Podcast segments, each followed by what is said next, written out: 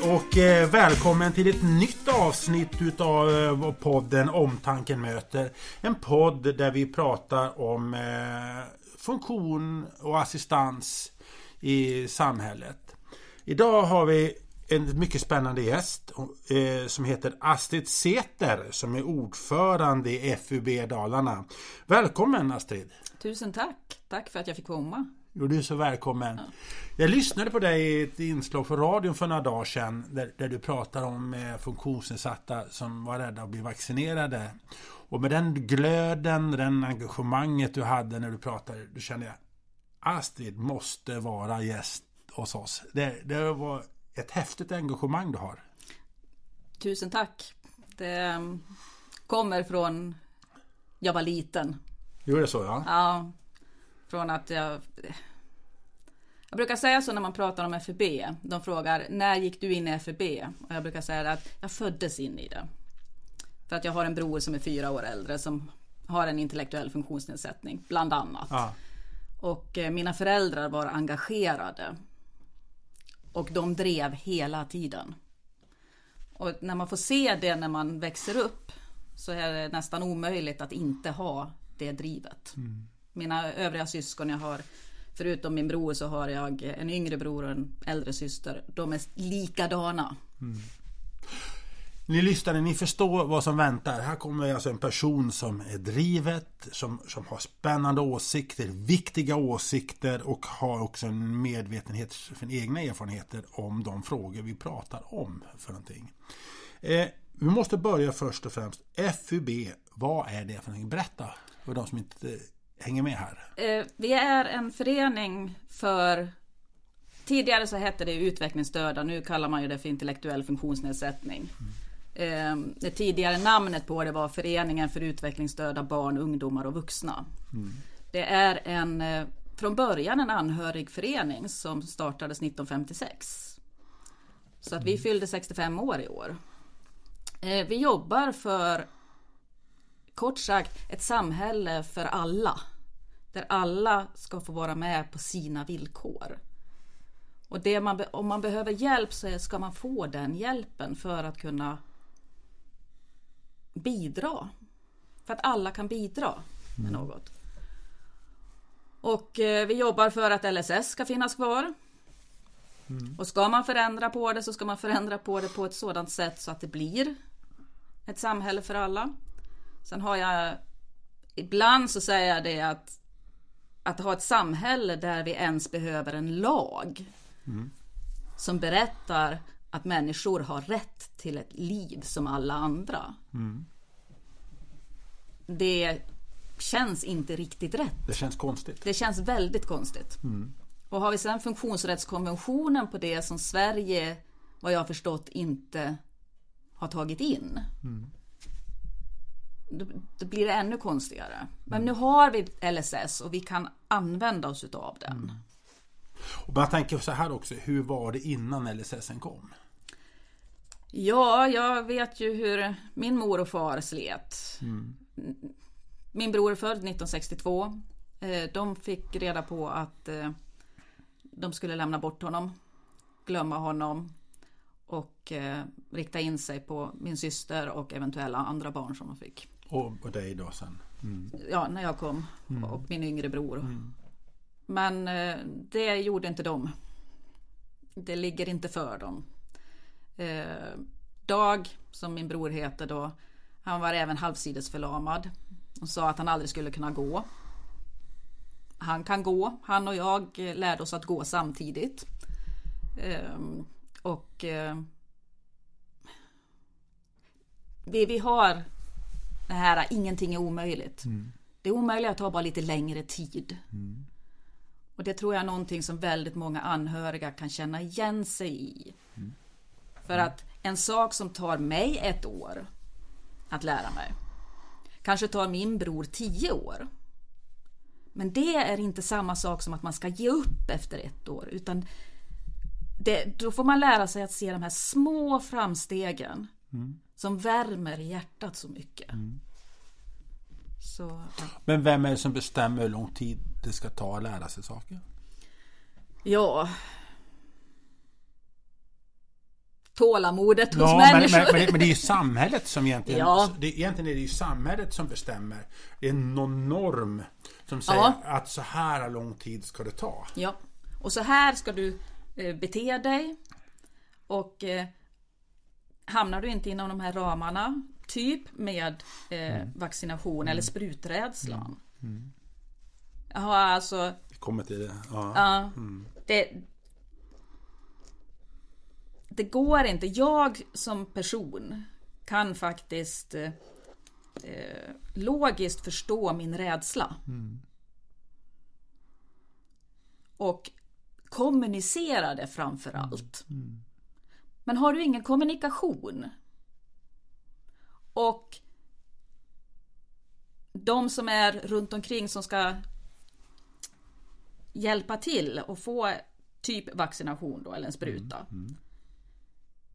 Vägrar att lyssna på den som är med som tolk.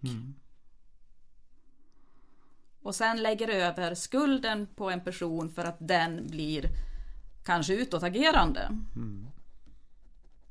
Då har man ett litet problem. Och vi, vi, vi, vi tar det här på en gång. För att just nu så är det ju ett svårt mentalt trauma för många med intellektuell funktionsnedsättning. För ena stunden som, som ska ta sprutan, de måste ta den för att hålla sig frisk. Men man gör det på andras villkor. Ja, Jag kan erkänna så här, idag har jag varit och tagit min tredje spruta. Jag kunde säga till sköterskan att ja, det här tycker jag är jättejobbigt. ja, Ja men då tar vi det lugnt och ja men gör det så, så löser och det. Hon var helt fantastisk sköterska. Så min son, jag är också barn som är psykiskt funktionsnedsatta. Min äldste son, han var jätterädd, han bara skakade. Och tänk hur många sjuk, som du nu säger, hur många vårdcentraler runt om i Dalarna och Sverige det utspelas trauman. ja. Och eh, där vi hade en mamma som eh, berättade att eh, hon kom till en sjuksköterska med sin son och skulle försöka igen att ta vaccinet. Och där kom en läkare in och hon försöker förklara problemet. Och han säger, hur svårt kan det vara? Som det. Ja. En annan mamma hon ringde till en läkare och försökte förklara problematiken. Och fick till svar att ja men tar hon den inte så dör hon. Ja, ja. Ja, mamman vad jag förstått hon sa det att ja men dö det ska vi alla. Och sen la hon på. Så fick hon en tid för sitt barn. I en, vad var det de sa, trygg och eh, lugn miljö med en sjuksköterska. Och kommentaren var lugn och trygg med en människa som hon aldrig har träffat. Och det, det är det här äh, som jag känner i vårt samhälle att när vi pratar om våra anhöriga så är det som att vi pratar om en annan värld. Tänk dig, jag, tar, jag, tar, jag bara bekräftar vad du säger. Liksom, sen. Min äldsta, jag har en yng, hans lillebror, han är lite han är men sprut tuffare om du förstår vad jag menar. Ja. Han, för honom gick det bra, han är också funktionsnedsatt. Men den äldre mannen, killen, han är ju 28 år nu. Alltså att när han sitter där i väntrummet och in kommer då en sköterska med munskydd och visir och, och vit rock. Förstår du, förstår du att han blir alldeles till sig? Han blir kallsvettig. Ja, ja. och skriker. ja.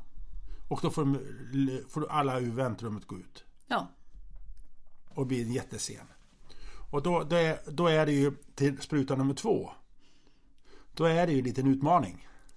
ja. Minst sagt. Men då gjorde det de en väldigt bra. Då gick de ut och så tog vi det i trädgården. Det här var i sommar, i somras.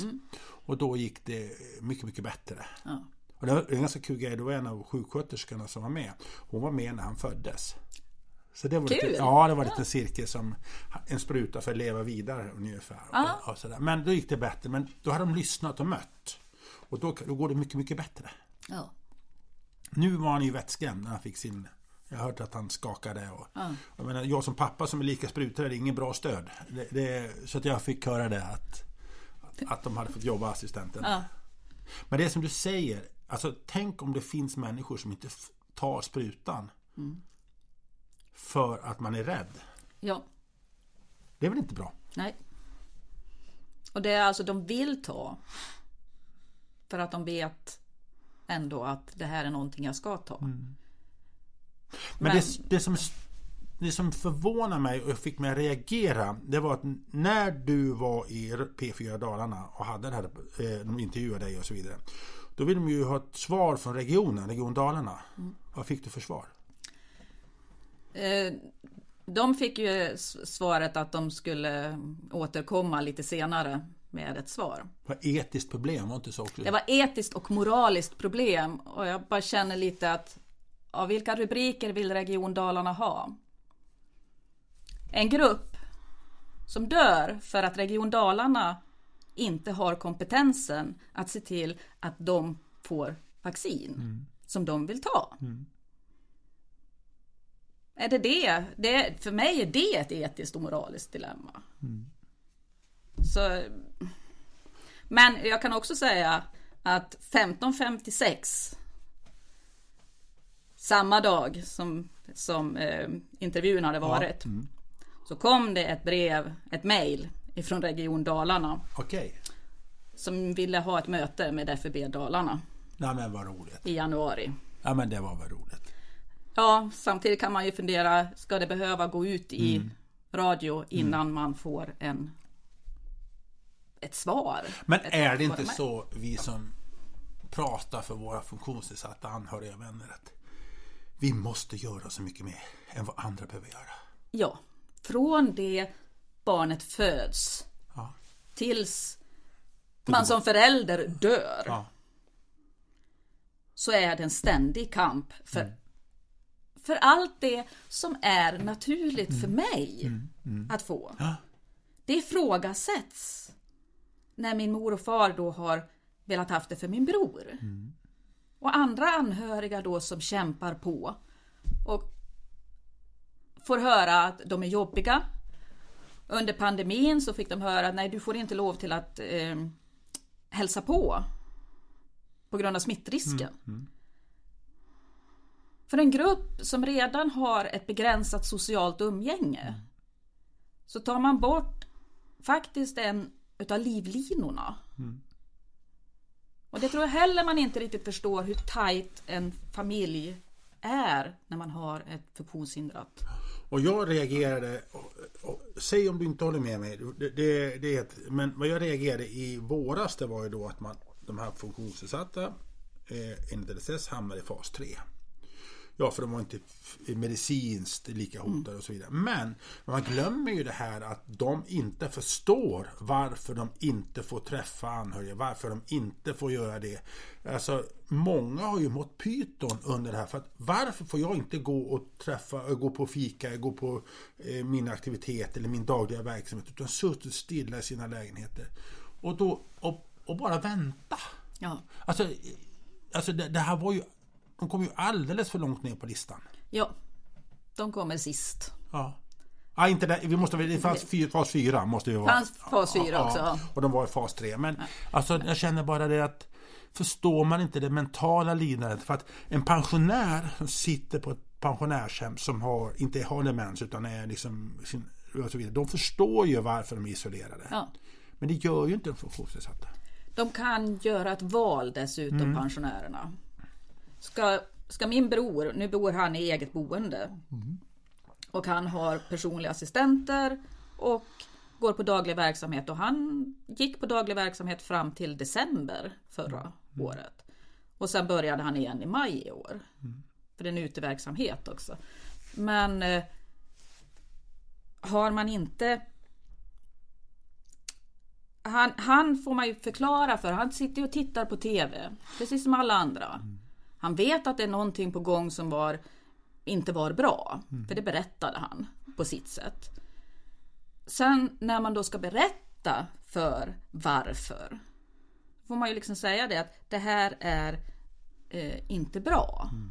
Man kan inte säga att nej men du dör ifall du går över. För att då är det liksom, mm, vadå? Ja, de förstår ju inte det där riktigt. Nej, utan man måste kommunicera på ett sådant sätt så att personen förstår vad man säger. Samtidigt som man måste lära sig att lyssna på personen, vad den vill. För det är också någonting som jag upplever och som jag själv har gjort. Att inte lyssna. Och det är där jag reagerar. Kommuner, eh, regioner, man säger ja, vi förstår. Nej, ni förstår inte. Och jag menar, ta den här spruthistorien. När man har haft ett halvår på sig att utvärdera hur tog de funktionsnedsatta detta? Hur märktes man på vårdcentralen? I, I januari, då har ju de här flesta fått sin tredje spruta. Vi har gått igenom hela krisen en gång till. Man får väl hoppas att de lär sig om vi ska ta en fjärde spruta en gång och så vidare. Men jag måste, jag skulle vilja gå tillbaks bandet Ja. där du berättade många, många år tillbaka där dina föräldrar fick din bror och du sa att de uppmanades att lämna inte bort dem. Dina föräldrar gjorde det tydligen inte, de, Nej. de, de behöll. Men kan du tänka dig alla de föräldrar som lämnade bort och hur mår de idag? Jag har faktiskt pratat med några. Och eh, det finns en del utav skuldkänsla. Fastän det var Det var så man hade det då. Så att Det blir lite det här om inte om fanns. Men de har kommit tillbaks, de har fått tillbaks sina barn. Och eh, frågar sig mycket vad hade hänt om jag hade haft kvar barnen. Har, är det någon som har tappat kontakten med sina barn helt? Ja, De har i sådana fall dött. Jag har inte träffat på dem. Men det är ångesten och förtvivlan. Ångest och Ja. förtvivlan. Ja, det är hemskt. Ja, det är... eh, Alltså går man tillbaks och tänker... Åke Johansson, jag vet inte om du kommer ihåg honom. Han var institutionaliserat utvecklingsstöd. Eh, Han är en utav frontfigurerna eh, för inre ringen eller Klippan-verksamheten som FUB har. Och han blev institutionaliserad och där blev han utvecklingsstöd. Och det här berättade han om när de tog bort institutionerna. Och han sa det att jag första kvällen i, i mitt hem så vågade jag inte öppna kylskåpet. För att på institutionen så var det vissa tider som gällde. Ja, just det. Just det. Så det tog tid innan han blev av med. Och där kan jag känna att, ja, men vad, vad gör vi i medmänsklighetens namn?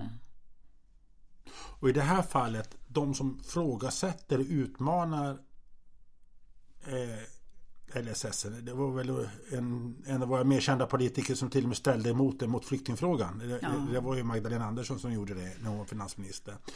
Men när, förstår då inte politikerna hur man touchar tillbaks till institu- institutionerna? Att det, det var liksom en på väg tillbaks dit. Man, man, det kunde ju blivit så om de hade fått verka och inte kraften för LSS hade varit så mycket som det var. Ja. Håller du med mig om det? Jag håller med dig och eh, jag kan ju se att det ändå är att man smyg eh, bygger. Så man bygger större och större gruppbostäder. Eh, och det här eh, om man ska argumentera för våran grupps självständighet. Så kan man då få höra det här att ja men de är ju så här. Så att de... Det här är en känsla från min sida och det, det är en av mina drivkrafter också. Det är det här att de har samma värde. Vi har ett okränkbart mänskligt värde. Det kommer med födseln. Men det kränks. Gång på gång på gång. I ekonomins namn. Sätt pengar på en människa och helt plötsligt så kan du värdera dem olika. Istället för att ta en titt. Ja, vad är det här för människa vi har framför oss? Vad har den för fördelar? Vad vill den göra? Vad kan den bidra med? Och så bygga ett samhälle runt det. Då kanske vi inte skulle ha så mycket dagliga verksamheter. Utan man kanske skulle vara ute i jobb på ett annat sätt. Skolan kanske skulle se annorlunda ut. Och jag kan ju jämföra när min mor och far drev För far han var ordförande i FUB Borlänge i 20 år. Var det? Ja. Ja. Mor jobbade för eh, DHIF, numera Parasportförbundet, i 30 år. Okej. Så ehm, jag är verkligen född och uppvuxen i FUB. Det. Du, du har fått det med modersmjölken. Jag har fått det med modersmjölken och, och det är en förening jag... Vi måste ju nämna, vad heter din far, vad heter din mor? Min far han hette Baste Ja, och min mor heter Helga. ja. Nej, du måste ha respekt för dem. Så, Ja. så, att. Men du, eh, vad har... Hur, jag och ställer om frågan så här. Din bror, hur har han format dig som människa? Ja, på många sätt. Ehm, han... eh, För det första så drev han mig till vansinne när vi växte upp. För att eh, det var aldrig tyst i vårt hus. Eh, och och eh, när han körde någonting så var det tv, det var stereo och det var eh, musik av något slag. Eh, Fast det var det i hela det här huset. Musik var det alltid. Ehm, sen slogs vi mycket. Nej, mycket mycket, men alltså när... För att när han blev arg. Om jag skulle bli arg och ta tag i någon. Så vet jag att jag inte ska klämma till. Ja. Han tog tag han och sen så klämde han med allt han hade. Jag lärde mig att springa och jag lärde mig att slåss. Ja. så, så. Syskonkärlek. Ehm, sen lärde han mig att samhället inte är rättvist. Du, fick det, du såg det med egna ögon. Jag såg det med egna Hur ögon. var din skolgång då med tanke på att du hade din bror? Den var helt okej. Jag, jag älskar att gå i skolan. Men vi säger så här. då. Hände det någon gång att du ställde upp för andra funktionsnedsatta? Att du liksom reagerade liksom att... Jag vet inte, jag, jag har nog alltid sagt vad jag tyckt och tänkt. Eh, sen hade vi inte... Eh, de, de var inte ute på skolan på samma sätt utan de gick på en annan plats på skolan. Så att de var liksom inte med oss. om jag tänkte på kommentarer. Här- Kommentar, ja, k- kommentarer de har jag antingen så har jag sagt emot och ibland så har jag bara känt att ja, jag orkar inte. Det, eh, när, när, eh, när människor har sagt, vänner, de har sagt du är ju CP eller du är utvecklingsstörd.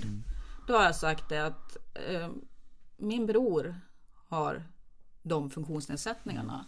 Eller de handikappen var det då. Och då får man till svar Ja men, ja, men jag menade inte honom. Och jag känner bara att Nej, men det visar på vilket sätt du ser på de funktionsnedsättningarna. Har du tänkt på en sak? Vi pratade idag om ungdomarnas språkbruk. Och, och allt det fruktansvärda de kallar kvinnor för. Ja. Det, ja, det onäm- ni förstår vad jag menar, behöver inte vara. Har man någon gång i den här debatten sagt, ja, man pratar om CP och sådana saker. De finns inte av de förbjudna orden. Det, man pratar inte om dem Nej. I, liksom när vi ska forma de nya ungdomarna, barnen. Så att säga. Nej. Utan vi ska inte kalla våra tjejer för det och det och det och så vidare. Utan, men eh, det här det, det, det är inte med i matchen riktigt. Nej. Det, och det är väl det jag känner, det också, har också format mig om man pratar om min bror. Det här att se att han inte är lika mycket värd. Och se att man kan bete sig hur man vill. Såvida man inte har starka anhöriga. Vilket, vilka då får höra att de är eh, väldigt jobbiga. De får höra andra saker också. För att de slåss för grundläggande rättigheter. Men du, du var uh, tjej och du, hade, du vet, gick i skola, gick gymnasium och så jag kan tänka mig att du hade dina fritidsintressen och du levde. Men någonstans i livet kommer du in. Det här vill jag jobba med. Jag vill driva det. Finns det någon episod i livet där du kände liksom att det här, jag ska engagera mig i FUB, jag ska göra det. Du vet att dina föräldrar var engagerade, men finns det någonstans där du kände samma sak? Um, det är nog mer att jag har kommit tillbaka till det jag föddes in i. Mm. För att ett tag som, som syskon så, så försöker man också hitta sin egen identitet. Det är så väldigt lätt att man knyter sin identitet till sitt syskon. Mm. Och det tror jag säkert gäller även för föräldrar. Mm. Man knyter till det barnet. Um, och någonstans vill man hitta sig själv. Mm. En del sticker iväg och säger nej, jag vill inte ha någonting med det här att göra. Sen finns det de då som kommer tillbaka och säger det här vill jag göra. Mm. Och jag är en sån som har kommit tillbaka och konstaterat att jag älskar min bror. Mm. Han har rätt till samma liv som jag. Han kan inte skälla på politiker. Han det kan, kan inte. Men det kan du. Det kan jag. Jag har en röst. Jag kan hjälpa honom och jag kan hjälpa andra att få en röst. Och att nyttja sin egen röst också. När du argumenterar och, är och så vidare, tänker du så att du är din bror egentligen? Att det är genom din bror många gånger? Att du liksom, mm, ja. det, det, han inte kan säga, du, du för kommunikationsstafettpinnen vidare? Det kan hända. Jag har inte tänkt så mycket på det för att någonstans så känns det som att det ligger i mitt DNA. Mm. Att förändra. För att i grund och botten så tycker jag inte om vårt samhälle. Har aldrig tyckt om vårt samhälle sedan jag kunde tänka och se. På vilket sätt säger du då samhälle? Det är inte till för alla. Mm. Det är det här för ett samhälle för dig, för mig, för oss. Det är vad man säger inom FUB. Men du säger så här då, om du då tänker de politikerna säger ja men vi gör så gott vi kan. Vi har den penningpåsen vi har och vi, vi liksom eh, men vi har också gjort det här och det här och det här eh, och så vidare. Ja, ni förstår vad jag menar. Det, det finns ju ändå politiker och liksom försöker. Och så, vad säger du till dem då? De som verkligen försöker och förstår. Mm. Bra jobbat. Mm. Ehm, och jag har sett då när mor och far eh, jobbade här i Borlänge så hade vi bland annat Lars-Erik Skoglund. Mm. Som var väldigt bra. Han kände våra eh, medlemmar. Mm. Han kände nog varenda en av dem. Mm. Så han satte sig in i situationen. Tittade inte på pengarna först. Mm. Sen har vi ju haft Barbro Hietala här mm. också. Mm. Så, som också har varit bra. Um, så då gick det framåt. Mm. Sen bytte man ordförande här i, i Borlänge. Och då började det gå åt ett annat håll för att då började man prioritera annat. Mm. Men eh, jag skulle vilja se mer struktur, jag skulle vilja se mer framåtanda när det gäller människors rätt till ett värdigt liv. Nu pratar du Borlänge, hur ser det ut i Dalarna? Hur det ser ut i Dalarna kan jag säga att Borlänge kanske är ett av de bättre ställen. Mm. Mm. Det är lite olika, men eh, de signaler jag får det är vi får inte någon samverkan, vilket vi Samverkan, vad menar du? Samverkan med kommunen, att vi får ha en eh, grupp där vi kan prata mm. frågorna som vi har. Och det har vi rätt till enligt LSS. Mm. Eh, det är, eh, på en del ställen så känns det som att politikerna har abdikerat. Mm. Att det är tjänstemännen som styr. Att politikerna inte tar sitt ansvar. Utan hänvisar tillbaka mm. till organisationen. Vad är det bästa som har hänt inom våra, eller funkisrörelsen och LSS de sista åren? Vad är det, det bästa som har hänt i Dalarna?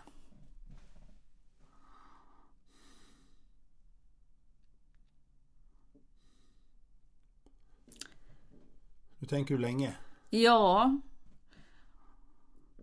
Av den anledningen att det har gått väldigt mycket bakåt. Och då är det svårt att säga att det är någonting som har mm det är svårt att hitta de där guldkornen. De finns. Men eh,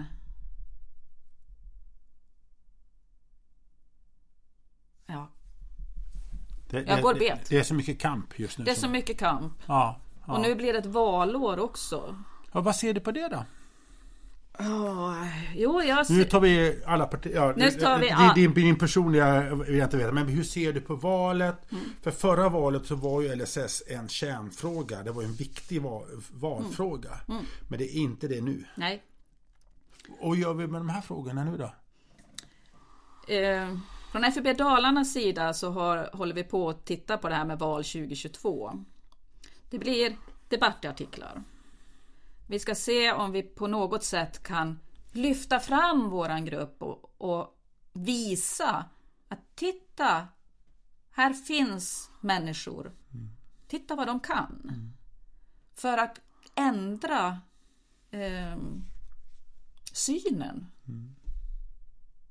på dem. Är det inte lite, lä- är lite cyniskt nu? Vi ska inte säga varken höger men, men så här att de funktionsnedsatta med anhöriga med, eh, och de som jobbar med de här, det är en ganska stor väljargrupp. Ja, Jag räknade ut ungefär i riks så uppåt ungefär 400 000 människor med anhöriga, funktionsnedsatta och så vidare. Så att det, och det, det är en ganska attrakt, Det är många procent i riksdagsvalet om inte annat. Ja, och eh, förra valet så var det en gammal politiker som sa det att eh, ett mandat, det är 500 röster. Då förstår man. Och då kan man ju dela 400 000 med... Men du, då säger vi så här. Om du får väl göra en speciell valfråga. Liksom den här är det viktigt att vi lyfter fram. Vad är det? Liksom att det här, ja som en eh, slogan eller någonting och så vidare. Vad, vad är det viktigaste nu att man kämpar för? Oj. Det är svårt, jag ställer lite på bar backe här nu. Det, det, det finns så mycket. ja, men. Men eh, eh, det som jag ser som eh, den svåraste delen egentligen, det är kommunikation. Hur menar du då?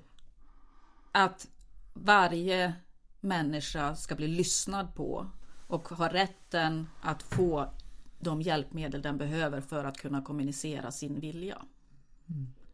Så att den inte är så beroende av andra. Hur ser du hotet mot LSS idag?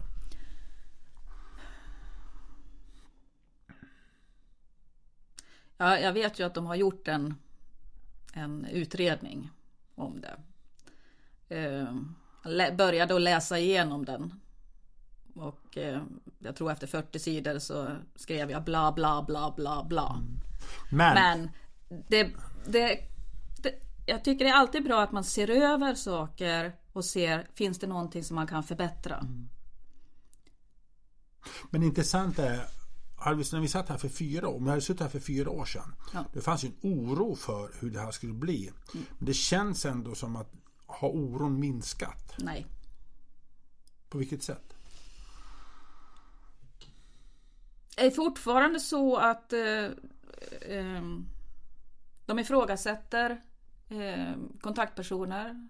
De ifrågasätter ledsagning. De gör nya eh, eh, bedömningar. Tar bort personlig assistans. Eh, personer får inte bo där de vill. Det, av det jag får till mig från människor. Och sen så får man ju ofta de tråkiga sidorna. Men då känns det som att det är fortfarande så, man tittar på kronorna, eh, man ska spara pengar. Eh, och att man gör det på människor som inte har en röst. För att det är det enklaste, för då hojtar de inte. Du, någonting jag funderar på mycket det är ju det att eh, eh, FB finns, det finns RBU, det finns flera andra eh, funkisorganisationer eller handikappsorganisationer och så vidare. Ja. Varför jobbar inte dessa organisationer bättre tillsammans? För, det, för när jag tittar på det, alltså, FB går ett håll, RBU ett håll och så, så tar vi en, en tredje, fjärde. Varför går ni inte och gör eh, ena som vissa tyngre frågor och, och, gör Och driver dem. Ja, vad är orsaken? För jag tycker att det, hela den här organisationen, alla de här är så splittrade. Ja. Eh, när jag växte upp så var det lite färre. eh, men FEB och RBU vet jag jobbar ihop på riksnivå. RBU lades ner här i Dalarna. Så det fanns ingen. Det finns. Det finns. Nu finns det Ja, ja. igen. Eh, Men jag tänker generellt sett. generellt ja, så, så borde vi Varför jobbar man inte mer ändå? Bra för- fråga. Vi, vi försöker här i Borlänge. Vi sitter ju i funktionshinderrådet Mm. i Dalarna. Eh, och jag pratar mycket med funktionsrätt. Mm. Dalarna. Sen så har vi eh, syn och hörsel Mm. på samma ställe också. Eh, hjärt och lung har jag inte. Nej, för att jag, känner jag folk, För jag men- gjorde i Riks då, gjorde själv ett försök, här är ju fyra, fem år, fyra, fem år sedan. Sånt Mm. där, samlade ihop företrädare från de flesta organisationerna och så vidare. Men det, alla pratade olika om... Det, det var liksom, det, man gick inte i takt. Nej, man går inte i takt. Det Vi har, vi har våra frågor. Och någonstans så... Det, det jag kan känna med det, för jag vill också ha ett samarbete. För att samarbetar man, då har man en större slagstyrka. Det märkte jag när jag jobbade fackligt. Och det var uppsägningar på gång. Då gick vi ihop alla tre organisationerna. Och det blev väldigt bra. Det blev väldigt starkt. Och det kan vi göra här också. Det märker vi även när vi är på Funktionshinderrådet i Dalarna. Att vi försöker prata och säga, kan vi stötta varandra i någonting? Så att det får bättre tyngd. Men jag tänker här i Dalarna till exempel. Eh, har du tänkt tanken att samla de här eh, företrädare för de här organisationerna och att eh, enas om två, tre valfrågor som berör Dalarna, ta, spela upp dem inför valet och sätta press på regionen. Sen om det, om det blir höger eller vänsterstyre, det får vi se då efter valet. Men att göra och driva det här till en viktig eh, valfråga och sen så förklarar man för politikerna att så här många människor är det som kommer engagera sig i detta och det kanske gör får det att välja parti utifrån de här. Har du tänkt på att samla ihop alla organisationer och enas om ett par, tre valfrågor? Nej, jag har inte gjort det. Vad säger du om att göra det? Eh, jag tycker det är en mycket intressant fråga och tar den vidare med mig till eh, Fredrik Lindström som sitter på Funktionsrätt Dalarna. Och ser vad det... För att det- Funktionsrätt Dalarna har ju alla under sitt paraply. Men det är liksom, för att jag tror att då kan man inte spela ut med varandra, det blir mer tyngd i debatten. Ja. Och så, så, släpper man dem inte. Ja. Nu, nu, nu pressar vi lite politikerna, men det kan de ha tycker jag, eller hur? Va? Det blir ett intressant, alltså eh, vid varje valår så helt plötsligt så börjar politiker intressera sig av frågor som de inte har varit intresserade av på fyra år. Och eh, jag vet inte om de tror att vi är så dumma så att vi inte ser vad de gör. Ja, jag är rädd för att eh, man nu begraver det här under väl... Bengt Westerberg, han som skapade LSS, han sa man begraver den här frågan utan under välviljans blöta filt. Ja, Det är en ganska... det är en väldigt bra. Det är... Du, eh, en annan sak som jag, vi har touchat lite på det här när vi träffades. Det är terminologin. När vi pratar om funktionsnedsatta, vi kan inte säga utvecklingsstörda, man kan inte säga det och det. Jag har varit med om det i sammankomster där, där som har havererat av att man liksom, ja, vi, kan, vi kan inte säga utvecklingsstörd f- för det är kränkande. Vad tycker du om den här terminologiproblemet? Eh, jag tycker alltid att man ska diskutera eh, problematiken, inte ord. Att, att byta ord på någonting, det säger en del att jo, men det avstigmatiserar det hela. Jag säger att nej, därför att om några år så kommer man till att eh, använda intellektuell funktionsnedsättning som ett skällsord. För att man har inte tagit i grundfrågan som är värdet av en människa. Om vi börjar diskutera den frågan istället för att diskutera vad saker ska heta. Så kanske vi skulle komma betydligt mycket längre. Vi kommer lite sidospår men Ja. man måste... Många, vad vågar jag säga? Vad, vad, vad Ja. blir rätt? Och jag, min vänner som jag har med barn som är eh, jag säger utvecklingsstörda. Jag frågar, tycker ni det är fel att säga utvecklingsstörda om barn? Nej. Och eh, man har bakgrunden till ordet utvecklingsstörning så ska återigen Åke Johansson eh, sagt det att jag är inte dum, eller vi är inte dumma i huvudet. Vi har inte lägre förståelse. Vi är bara lite störda i utvecklingen. Därav utvecklingsstörning. Och nu kan jag börja undra, alltså intellektuell funktionsnedsättning. Vad säger det? Ja, ja det är ett psykisk handikapp. Ja, och psyk, det, det, man bollar med ord. Ja. Och jag brukar säga som så jag när jag presenterar min bror. Han har en intellektuell funktionsnedsättning, då, utvecklingsstörning. Eh, afasi, apraxi, ataxi, eh, autism, epilepsi och en CP-skada. Och han var halvsides förlamad vid födseln, vilket min mor och far jobbade bort. Eh, det är vad han har. Det han är, det är att han är Dag. Och han är min bror. Dag är namnet på din Dag är namnet på min bror. Och han är min bror. Han är inte sina diagnoser. Nej, nej. Och det måste man också komma ihåg i den här diskussionen. För det är så lätt att säga att ja men den är utvecklingsstörd. Nej. Men något annat som du blev eh, eh, glad för när jag, vi på omtanken vi kallar kund, våra kunder för kunder och inte för brukare. Ja, brukare det är ett ord som Du blev glad när vi sa det, att, Ja. vi, att vi sa kunder. Ja. För brukare, det får min ryggmärg att slå eh, Varför knut det? på sig. Det är så nedsättande. Nu kommer vi till det här med ord igen. Ja, det är intressant. Det är alltså, för mig så är det så nedsättande. Brukare, det, då kan man lägga undan människorna. För de är brukare av någonting. De är inte kund till mig. Utan de är användare utav. De köper ingenting utav mig. Utan de bara använder och då är de någon som tar upp ekonomiska medel. Det gör inte en kund. En kund ger dig ett ekonomiskt medel. Vi använder kund. Det var skönt Mm. Bra. att det blir rätt. du, jag måste fråga din bror. Ja, Han bor idag i lägenhet. ja egen lägenhet med personlig assistans. Ja, det är underbart. Ja, Är han lycklig? han är jättelycklig. Vad är det bästa han vet att göra? Eh, förutom att reta mig. Ja, gör han det fortfarande? Och ja, Hur gammal är han idag? han är 59.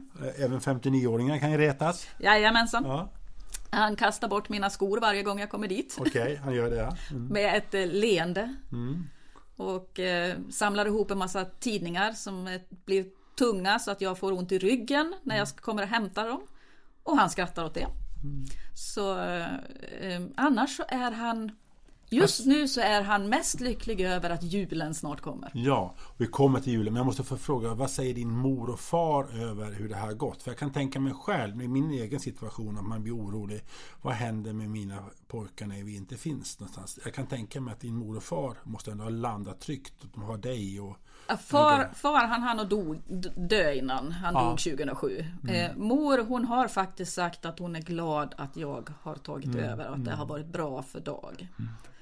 Eh, Och det här vill jag säga till i min egen fall, de har ju en fantastisk syster som, som ser dem och, och hon brinner för dem. Och det, Ja. det känns ju som skönt för föräldrar. Men jag kan tänka mig att som förälder är det här viktigt. Vad händer?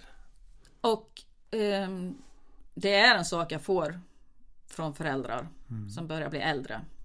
De säger det att jag, jag vet inte vad som kommer att hända mitt barn, min dotter, min son när jag är borta. Jag vill ju att de ska få det så bra som möjligt. Men det samhälle jag ser litar jag inte på. Och det är de som inte har några syskon. Men å andra sidan, de som har syskon, som förälder är det väldigt, väldigt viktigt att man inte sätter kravet på sin brodern eller systern att glöm inte din bror eller ditt, ditt syskon. För det kan skapa sådana trauman för dem i deras ja, egna liv. Det, samtidigt som det är svårt. Men jag har nämligen det... mött exempel på ja. eh, som har lovat vid sin mors Aha, och, och, och, och, glöm inte det. Och det förlamade den här kvinnans liv. liv ja. ja. För att allting skulle kolla först. Skulle, hur skulle det gå med min bror? Sen ja. kunde jag gå vidare. Eh, det är väldigt lätt som syskon att eh, sätta mm. sig själv mm. i andra hand. Mm. Och det får man inte göra. Nej, men när man växer upp som barn så är det ju så att man Mm. Men som vuxen är dina som yrkesval, ja, var du ska ja. bo någonstans. ja, så. nej. Eh, som vuxen så får man gå igenom lite mm. självrannsakan och se okej okay, varför gör jag saker. Mm. mm. Jag hade det här varit för 20 år sedan så hade jag kanske gjort det här av fel orsaker. Mm. Och då bränner man ut sig. Du är mogen nu. Snart övermogen. ja, ja, det här med mogen, det var en komplimang. Tack. Erfaren, är det jag menar. Liksom, ja. den biten. Men du, vi kom tillbaks till julen. Eh, brorsan inte tycker om julen. Oh ja. Vad är julen för han? Julen för honom det är att han sätter igång och tar fram alla sina julsaker, pyntar upp hela sin eh, lägenhet, eh, går runt och lyser som en liten stjärna själv. Mm. Eh, och sen ska han ha granen snart. Mm. Och eh, den ser ju likadan ut varje år. Det är plastgran? Nej. En riktig gran? En riktig gran ska han ha. Ja, underbart. Men när han kommer ihåg hur han har pyntat den ah, för tidigare. Ja, ja, han, han, är, han har en autism. Ah. Eh, och eh, Sen ska jultomten komma. Mm. För han skriver alltid till jultomten och berättar att han vill att jultomten ska komma. Mm. Och i år har han även varit upp till Tomteland och fått träffa jultomten. Underbart. Och jultomten har sagt att han kommer. Mm. Uh, och sen så är det Sen så är vi uppe hos honom varje jul. Ja, firar ni hos honom eller? Ja. Så att eh, ni kommer till honom? Vi kommer till honom. Ja. Så, eh, Vem är jultomte? Ja, eller finns tomten? tomten finns, jag brukar vara jultomte. Ja. Säg inte det till honom. Nej, då, nej vi, vi, håll undan.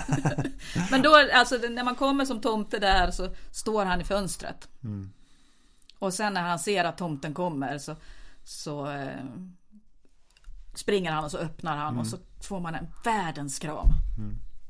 Ja, vi gör ju så här att det var pojkar, vi talar om att på sommaren så killevippar de till små, små tomtenissar som bor under en sten i skogen. Ah. Och där lever de under stenarna i skogen. Och sen när det blir julafton då, då svillar de upp dem. Ah. Och då har de ett avtal att de ska dela ut julklappar och, och så vidare. Då, så att på sommaren då ska det hända att våra pojkar går och tittar. Eller ser, ah. liksom, och då, då, finns det här med. Ah. Liksom den biten. Och, Härligt. Ja. Och, och, och så är tomten två meter lång, det vill säga jag och sen så går man in och så vidare och så är de pappa. då, ja men det är jätteroligt. Ja. Äter ni och har det bra och då har ni en sköna jul. Ja. Mm. Jul är helt underbar. Det är det ja. ja. Mm. Har, nu det här spelas in i mitten på december. Har han börjat pynta? Ja. Underbart. Det börjar han med redan första december. Ja, men det får inte vara för tidigare än första december va? Nej, jag vet faktiskt inte att han har börjat tidigare mm. än det. Mm. På något sätt så vet han också när mm. det är dags. Mm. Du, eh, trevligt bra stund med dig. Ja, tack själv. Nu ser du fram emot en god jul nu Ja, god jul och gott nytt år. Ja. Och vi säger det också att eh, vi önskar en bra helg och hoppas din bror får en bra helg och mys att tomten kommer även i år. Så det gör den. Det gör den ja. Och eh, sen måste jag säga, jag tänker också att det finns ett hopp. Vi måste jobba vidare. För, oh ja. ja. Du har ett viktigt möte, om inte annat i januari, med ta upp alla andra frågor också samtidigt när du träffar dem. Men trevligt Astrid att du ville komma med. Tack för att du ville vara med. Tack för att jag fick vara med. Och jag tackar er lyssnare för att ni har varit med och lyssnat på oss det här viktiga samtalet som vi har haft. Så tack allihopa. Och det som tackar er, jag heter Anders Hansson och eh, vi kommer tillbaka med fler avsnitt utav Omtanken möter. Och fram till dess, ha det så bra där ute och hej då!